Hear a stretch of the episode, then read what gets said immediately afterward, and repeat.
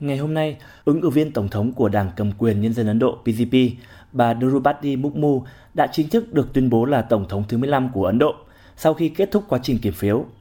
Bà Murmu nhận được 2.824 phiếu bầu, trong khi ứng cử viên đảng đối lập Jaswant Sinha nhận được 1.877 phiếu bầu.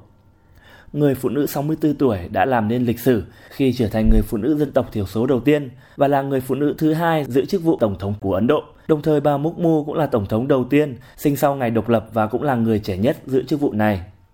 Tranh án Tòa án tối cao Ấn Độ, ông Venkara Ramana đã điều hành lễ tuyên thệ nhậm chức Tổng thống cho bà Draupadi Mukmu tại hội trường trung tâm của Quốc hội. Bà Mukmu được các nhà lãnh đạo cấp cao của Ấn Độ như Thủ tướng Narendra Modi, Phó Tổng thống Venkaya Nadu và Chủ tịch Hạ viện Om hộ tống tới hội trường trung tâm. Buổi lễ tuyên thệ nhậm chức cũng có sự tham gia của các thành viên Hội đồng Bộ trưởng, Thống đốc các bang, trưởng cơ quan đại diện ngoại giao, nghị viện và các sĩ quan quân sự và dân sự của chính phủ.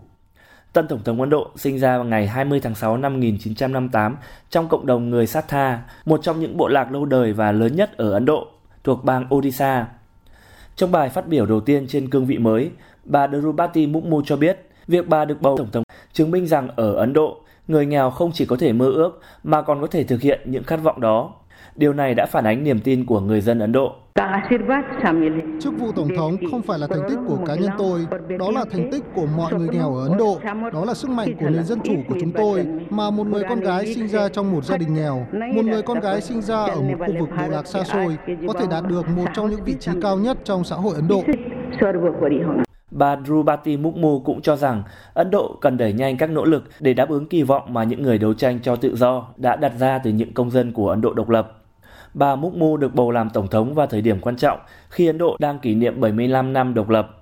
Sau lễ tuyên thệ, tân tổng thống Ấn Độ sẽ rời đến Rashtrapati Bhavan, nơi sẽ tiến hành nghi thức chào đối với tổng thống mãn nhiệm Ranas Kovind. Và sau đó sẽ là nghi thức chào cờ với 21 phát súng đại bác. Theo điều 60 của Hiến pháp, nhiệm vụ chính của Tổng thống Ấn Độ là duy trì, bảo vệ hiến pháp và luật pháp của Ấn Độ. Tổng thống cũng sẽ bổ nhiệm tranh án Ấn Độ và các thẩm phán khác theo lời khuyên của tranh án.